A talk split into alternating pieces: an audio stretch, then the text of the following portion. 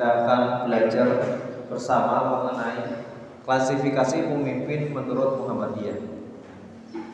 Klasifikasi ini Ustaz ambil dari buku Pemimpin Akhlak Pemimpin Muhammadiyah dan di dalamnya tulisan dari Kiai Haji A.R. Fakhruddin, kemudian Kiai Haji Ahmad Azhar Basir, kemudian Kiai Haji Amir Maksud, Profesor Dr. Syafi'i Ma'arif dan juga Dr. Haji Musra Muqaddas dan terakhir Dr. Haji Haidar Nasir. Nah, pada bagian ini ya, kita akan membahas uh, secara singkat ya, akan mendetail mengenai klasik kualifikasi ya, kualifikasi pemimpin menurut Muhammadiyah. Kualifikasi berarti bagaimana jadi pemimpin menurut Muhammadiyah. Coba di slide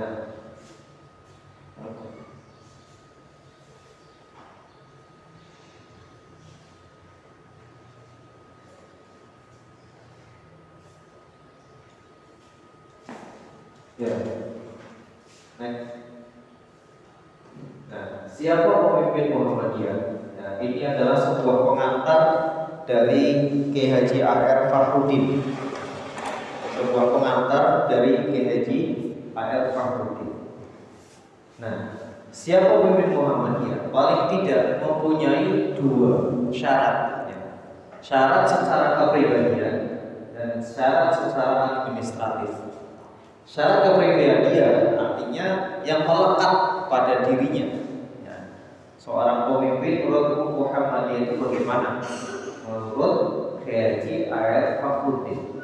Yang pertama berislam dengan sebenar-benarnya tauhid yang murni. Yang kedua mempunyai ubudiyah yang baik. Yang ketiga berakhlak mulia dan menjadi uswatul hasanah. Apa yang dimaksud dengan berislam dengan sebenar-benarnya dengan tauhid yang murni?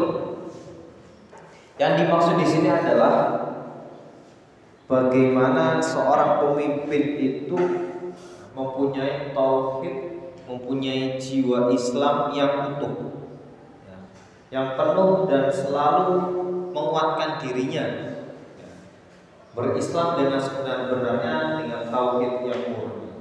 Nah, setelah mempunyai tauhid yang kuat, kemudian mempunyai ibadah yang baik, ya muraliyah, mempunyai ubudiyah yang baik, ya bagaimana beribadah, entah dari sunnah, entah dari wajib ataupun sunnah. Kemudian dalam kesehariannya mempunyai akhlak yang mulia, ya. mempunyai akhlak yang mulia. Ya. Sini ada kan? Ada kabel ya ya mempunyai akhlak yang mulia kemudian seorang pemimpin itu harus nampil menjadi seorang uswatul hasanah menjadi uswatul hasanah ini nggak ada yang ditulis Kalau nggak ada yang ditulis, selesaikan saja Ustaz ceramahnya. Ya. Kalau nggak tulis sudah selesai.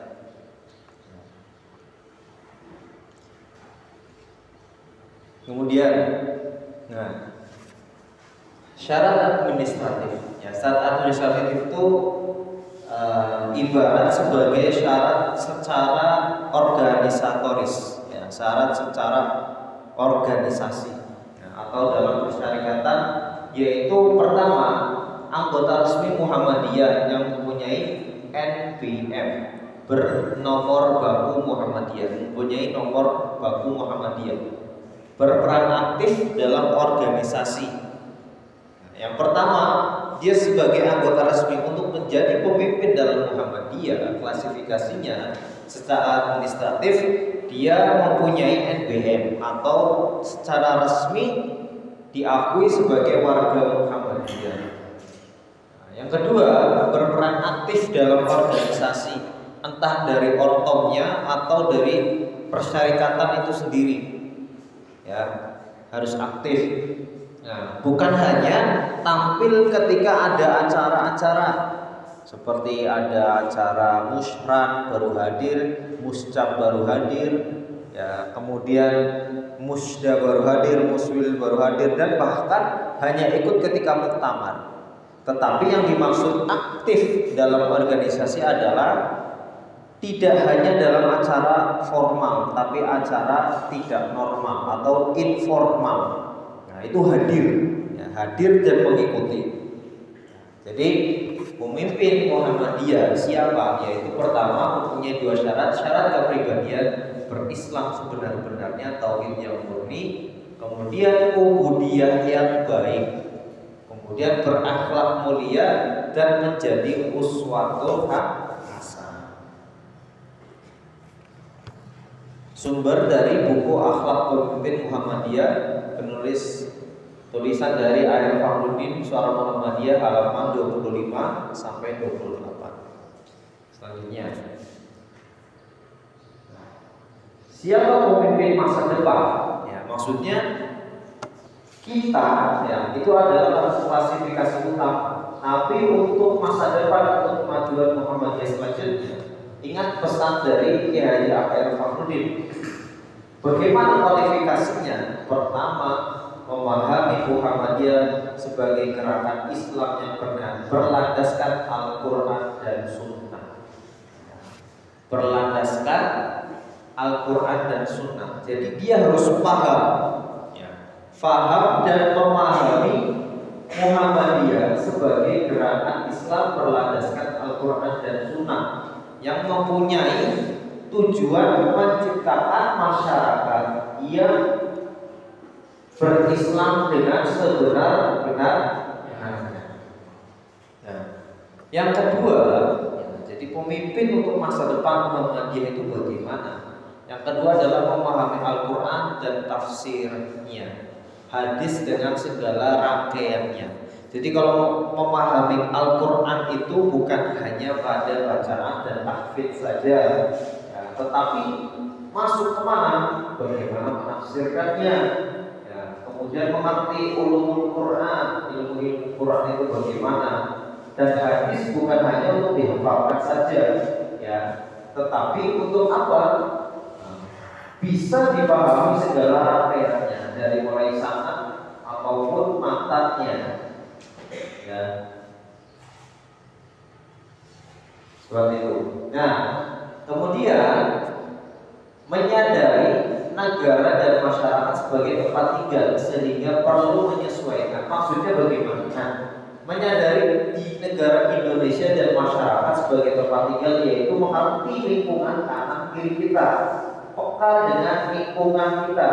Permasalahan apa yang terjadi kita harus mengerti. Ya Kemudian berkaitan dengan adab dan sopan santun kepada lingkungan dan tempat tinggal juga harus menyadari ya, dan menyesuaikan ya, seperti itu. Nah, istilahnya bisa bersosialisasi dengan masyarakat, bisa bersosial dengan masyarakat, ya, terbuka dengan masyarakat. Kemudian memprogram amal usahanya guna sampai tujuan. Nah, yang yang keempat, ya, mempunyai pikiran maju selaras dengan ilmu dan teknologi yang semakin maju. Ya, tidak jumut, ya, tidak kaku, tetapi mempunyai pikiran maju selaras dengan ilmu dan teknologi yang semakin maju. Nah, itu empat pesan dari Kiai Akhir Fakhrudin sebagai siapa pemimpin masa depan Muhammadiyah. Ini adalah kualifikasinya yang pertama adalah memahami Muhammadiyah sebagai gerakan Islam berlandaskan Al-Quran dan Sunnah. Yang kedua memahami Al-Quran dan tafsirannya, memahami hadis dengan segala rangkaiannya. Kemudian menyadari negara dan masyarakat sebagai tempat tinggal sehingga perlu menyesuaikan. Jadi kita perlu menyesuaikan dengan masyarakat, tapi menyesuaikan ini dengan hal-hal yang baik dalam kebaikan. Kemudian mempunyai pikiran maju selaras dengan ilmu dan teknologi yang semakin maju. Yang terakhir adalah memprogram amal usahanya guna sampai tujuan. Guna sampai tujuan. Sampai pada apa yang dicita-citakan, sampai pada apa yang diinginkan. Ini bersumber dari buku Akal Pemimpin Muhammadiyah Haji Ayat Mahmudin Suara Muhammadiyah halaman 29 sampai 30. Selanjutnya, nah, bagaimana akhlak, perlakuan atau pelaksanaan seorang pemimpin dalam Muhammadiyah. Di sini pesan dari Kiai Haji Amir Maksud. Akhlak kepemimpinan Muhammadiyah. Paling tidak, nah di sini ada sekitar 15. Nah, coba lihat next. Sebelumnya ada sembilan, ya ada sembilan. Akhlak kepemimpinan Muhammadiyah itu ada sembilan. Menurut Kiai Haji Amir Maksud nah, yang termuat dalam buku Akhlak Pemimpinan Pemimpin Muhammadiyah. Nah, yang pertama adalah memahami Muhammadiyah dengan sesungguh-sungguhnya. Kemudian ikhlas, kemudian beramal, kemudian berjuang, kemudian pengorbanan, Selanjutnya adalah ketaatan. Dan yang kedelapan adalah persaudaraan. Dan yang kesembilan adalah percaya. Kita akan mengupas di sini agak panjang. Memahami Muhammadiyah dengan sesungguh-sungguhnya. Bagaimana maksudnya? Apa yang diutarakan oleh Kiai Amir Maksud akan menjelaskan bersama. Nah, yang dimaksudkan memahami Muhammadiyah dengan sebenarnya adalah kita mengerti dan menyadari betul menyadari betul bahwa bersyarikat dalam Muhammadiyah adalah tidak lain beramal dan berbuat secara total. Dengan Islam dan untuk Islam sendiri bergerak untuk Islam dan untuk Islam bergerak dengan Islam dan dituangkan untuk Islam secara total.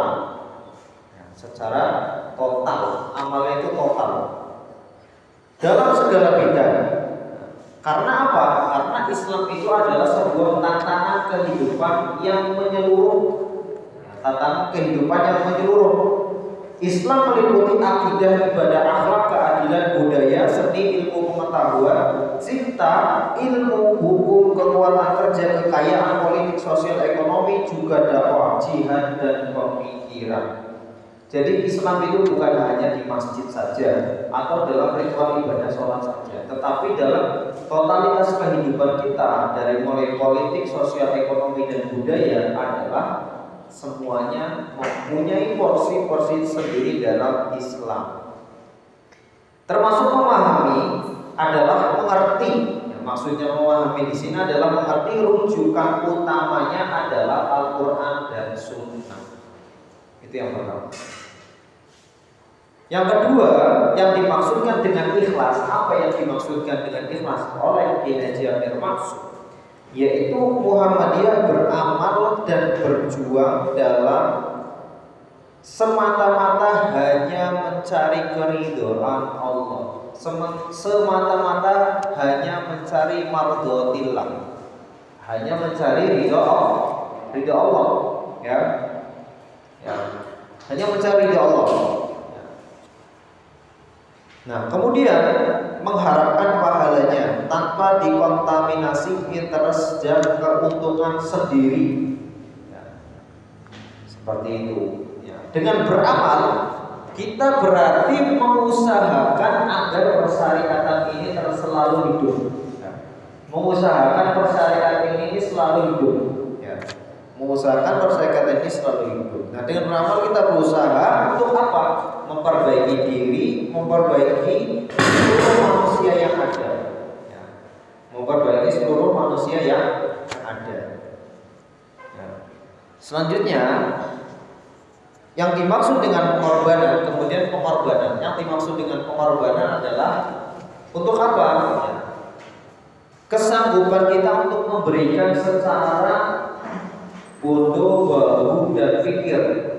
Yang memberikan secara tenaga, pikiran, bahkan harta. Nah, dan bahkan jiwa raganya disumbangkan untuk beramal dan mengorbankan untuk Muhammadi.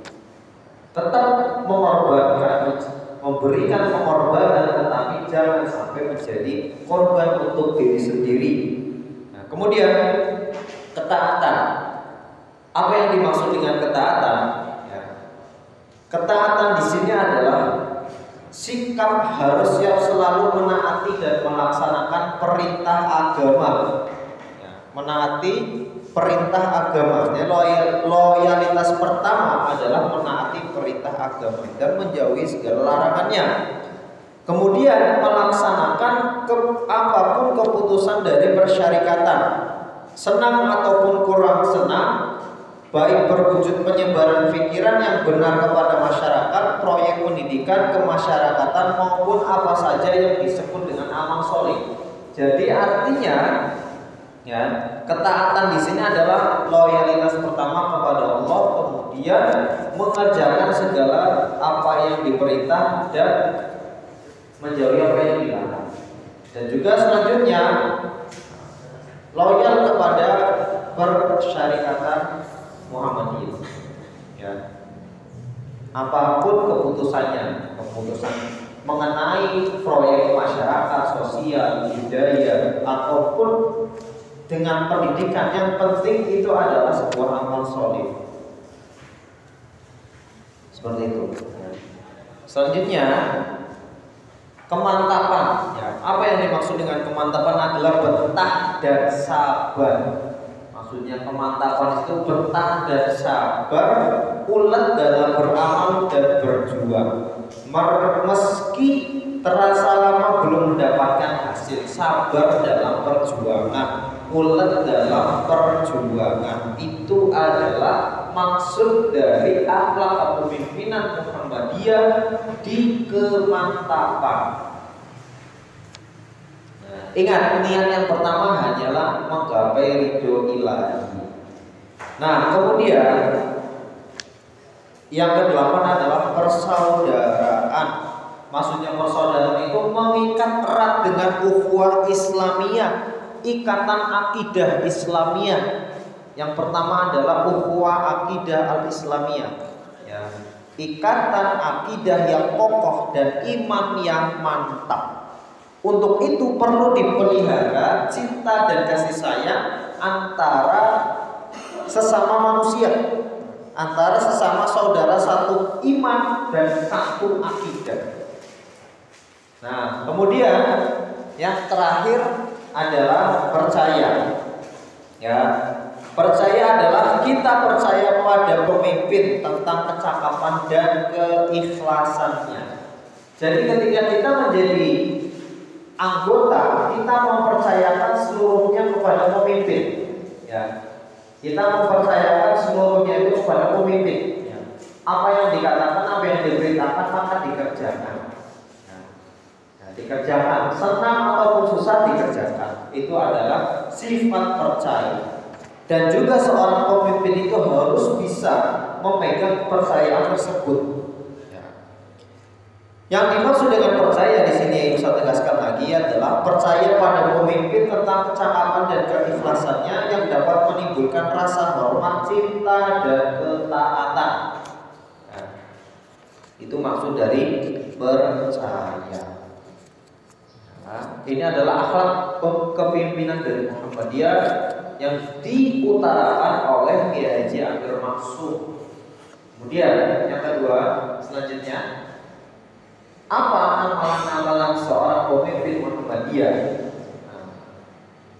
Apa? Yang pertama, yang paling utama adalah beribadah dengan baik dan benar. Karena yang baik itu belum tentu benar ada yang benar itu tidak enak. Seperti itu. Beribadah dengan baik dan benar sesuai tuntunan dari Nabi Muhammad Shallallahu Alaihi Wasallam berlandaskan Al-Quran dan Sunnah. Kemudian membiasakan zikir, membaca Al-Quran, memahami artinya, gemar mempelajari sirah nabawiyah. Ini adalah para pemimpin amalan-amalan para pemimpin Muhammadiyah. Beribadah dengan yang benar, baik dan benar Selalu me, tidak putus wiridnya, membiasakan zikir, membaca Quran, memahami artinya, kemudian kemarin belajar sirah nabawiyah atau sejarah Nabi Muhammad SAW. Kemudian menjaga kesehatan jasmani. Kemarin berolahraga, menjaga kesehatan, melihat pola makan dan sebagainya. Menjaga kesehatan jasmani. Kemudian memperhatikan kesehatan kebersihan di tempat tinggal, makanan, pakaian dan tempat bekerja. Selalu memperhatikan bagaimana kesehatan dan kebersihannya di tempat tinggal, di tempat kerja, dan di mana pun dia berpijak. Bagaimana makanannya, makanannya halal atau haram, ya. Kemudian pakaiannya itu rapi atau tidak, halal atau haram, dan juga bagaimana tempat bekerja apakah tempat bekerjanya itu baik untuk dirinya atau tidak. Seperti itu. Itulah amalan-amalan para pemimpin Muhammad kemudian berbicara dengan benar atau sinkun ya, sidik bisa dipercaya. Ya, perkataan itu benar. Dan menjauhi kebohongan ya, menjauhi kebohongan. Kemudian memiliki sikap tenang dan tawadu namun tetap menjaga izahnya. Tawadu dan tenang itu bukan berarti kita mengorbankan harga diri kita. Tetapi kita merunduk agar menjauhi kesombongan ya, menjaga kehormatannya kemudian bergembira dengan sesuatu yang baik maupun buruk karena tidak semua yang baik dalam kita itu adalah memberikan kemanfaatan dan tidak semua yang buruk kita dapatkan itu memberikan keburukan pada kita. Ada yang buruk tapi memberikan kebahagiaan, ada yang baik memberikan kesengsaraan. Seperti itu. Nah, kemudian bertindak adil dalam segala hal pada dirinya, kepada keluarganya, kepada masyarakat dan kepada seluruh manusia. Berbuat adil dan berbuat adil juga kepada lingkungannya. Ya. Selanjutnya. Nah, kemudian suka berjasa untuk kesejahteraan umum atau dia selalu berperan di dalam kehidupan masyarakat. Pingin ini ikut, pengen itu ikut, ada acaranya ikut, saling membantu masyarakat, berjasa berjasa untuk kesejahteraan umum. Misalkan ya punya uh, latar rumah itu luas, ayo dibuat pengajian untuk satu desa misalkan silakan, karena dia mempunyai jasa keinginannya dia itu ingin memberikan kemanfaatan kepada masyarakat atau memberikan kesejahteraan secara umum. Kemudian bersikap ramah dan murah, murah hati, bersikap ramah dan murah hati. Kemudian suka membaca buku dan menulis jika mampu syarat dari seorang pemimpin dia akan selalu berbicara di depan umum. Maka apa yang dia bicarakan adalah apa yang dia baca. Kalau dia tidak pernah baca ya pasti bicaranya akan susah. Karena dia kekurangan kosakata dia kekurangan kalimat dia kekurangan rentetan kalimat atau paragraf.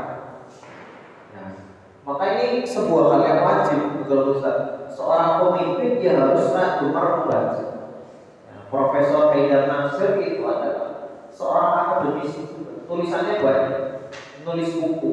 Ya. Dan sampai kemarin diangkat menjadi profesor. Karena apa? Mempunyai daya membaca dan mempunyai daya penulis yang baik. Itu adalah salah satu klasifikasi atau kualifikasi seorang pemimpin di Muhammadiyah. Kemudian hidup hemat tidak takdir hidup, hemat, tidak boros, ya. Nah, kemudian selanjutnya selalu berusaha mendapatkan rezeki yang halal, selalu mendapatkan rezeki yang halal, ya. Halal dan toyib, ya. Halal dan toy, toyib, ya. Seperti itu halal dan baik meningkatkan etos kerja. Ya. Kerja ikhlas kerja keras kerja apalagi kerja ikhlas kerja cerdas kerja keras kerja tuntas tulis. Kerja ikhlas kerja cerdas. Jadi ikhlas cerdas kerja keras. Ya. kemudian kerja tuntas. Yabda bil basmalah wal ikhtitam bil hamdalah. Memulai dengan basmalah dan dengan hamdalah. Itu adalah kerja yang tuntas. Ya. Kemudian itu adalah meningkatkan etos kerja ya. Nah selanjutnya terlibat dalam dakwah Islam. Ya seorang pemimpin itu jangan hanya cuma pemimpin saja tapi dia harus bisa menjadi pendakwah, menjadi juru dakwah. Dia mampu menyampaikan risalah-risalah Islam kepada masyarakat. Itu adalah pemimpin. Pemimpin dalam kualifikasi Muhammadiyah. Jadi jangan anggap merasa jika seorang pemimpin kalau tidak bisa berdakwah. Seperti itu harus bisa berdakwah. Kemudian takarub Allah selalu mendekatkan diri kepada Allah sholatnya baik, sunahnya baik, puasanya baik, tahajudnya baik, baca Quran tidak putus, wiridnya putus, itu adalah seorang pemimpin. Ya. Kemudian menjaga silaturahim karena dalam memimpin itu pasti ada perbedaan dan gejolak. Ya. Ada namanya perselisihan pasti, perbedaan pendapat pasti. Tapi kita mempunyai tadi percaya dan taat pada pemimpin, maka harus bisa menjaga silaturahim. Seorang pemimpin harus bisa menjaga. Kapan dia berbicara sebagai pemimpin, kapan dia bicara sebagai teman, kapan dia berbicara sebagai teman sebaya? Dan kapan dia bisa bercanda. Itu adalah pemimpin. Menempatkan perkataan pada tempatnya. Dan menempatkan kata pada tempatnya juga. Sesuai dengan tempatnya. Suasananya bagaimana? Dan yang terakhir selalu bermuhasabah bermuhasabah atau mengevaluasi di karena manusia itu tidak luput dari kesalahan. Ya, seperti itu. Itulah klasifikasi atau kualifikasi dari pemimpin sesuai yang dicanangkan oleh pendiri atau pimpinan pusat Muhammadiyah. Nah, dari mulai Kiai Haji Fahrudin kemudian Haji Amir Maksum ini gambaran secara sikapnya ya. jadi kader itu ya dia itu mempunyai syarat-syarat yang harus dipenuhi hanya tadi secara administratif atau sebagai anggota pemerintah secara resmi kalau sekarang antum di IPM berarti antum mempunyai struktur dalam IPM tersebut secara administratif. Kemudian seorang kader atau pemimpin itu bisa mengikuti seluruh aktivitas organisasi, bukan hanya kepada acara formal saja, karena ketika rapat, tetapi ketika mengerjakan apa enggak ada. Dia cuma numpang nama, ya, numpang nama saja. Nah, seperti itu. Dua, balikan tadi yang pertama. Terus Nah Terus? Oke. Terus? Nah berislam dengan sebenar-benarnya itu adalah seorang pribadi pemimpin yang paling kokoh mempunyai ibadah yang baik berakhlak mulia menjadi uswatun hasanah. Nah, tidak hanya mengikuti kalau antum ada rapat IPF bukan hanya ikut rapat saja tetapi setelah rapat apa yang disampaikan mengikuti dan mengerjakan apa yang diberitakan oleh pemimpin. Seperti itu. Ya. Selanjutnya kita review lagi. Nah siapa pemimpin masa depan? Antum semuanya harus menjadi pemimpin masa depan Muhammadiyah. Ya. Sebagai gerakan Islam berlandaskan Al-Quran dan Sunnah memahami Al-Quran tafsirannya dan hadis dengan segala rangkaiannya menyadari negara dan masyarakat sebagai kebaikan dan kita menyesuaikan maksudnya kita bisa bersosial dengan mereka kita bisa hidup tentram dengan mereka kemudian mempunyai pikiran maju selaras dengan ilmu pengetahuan dan teknologi jangan sampai ketinggalan zaman dan yang terakhir adalah program amal usaha guna sampai tujuan. Jadi seorang pemimpin itu harus mempunyai pikiran apa yang dia rencanakan harus terlaksana. Seperti itu. Terus, terus, terus, terus. Nah, ingat selalu untuk apa kalian datang ke PPAD? Ya, pertama menjadi kader persyarikatan menjadi kader ulama, menjadi kader umat, menjadi kader bangsa. Apa yang ini adalah yang kita canangkan dalam BPAD agar apa? Antum bisa menjadi pemimpin-pemimpin yang tadi yang saya telah jelaskan. Aktif dalam persyarikatan dan memahami persyarikatan secara baik dan benar, mempunyai tauhid yang murni dan kuat, mempunyai jiwa sosial yang tinggi, ya tidak boros berakhlak karimah menjadi suatu hasanah ya itu adalah kader persyarikatan. Kemudian menjadi kader ulama menjadi kader umat dan kader bangsa. Karena kami generasi tangguh pantang mengeluh bukan generasi rapuh yang gampang mengadu ya sedikit-sedikit adu ya. sedikit-sedikit adu ya jangan karena ingat dan antum di sini dididik menjadi kader persyarikatan, kader ulama, kader umat dan kader bangsa. Ya. Sekian dari Ustaz ya. Setelah ini ya dibuka pertanyaan. Ya. Dibuka pertanyaan dari Ustaz jawab ya. ya waktu kembalikan kepada moderator.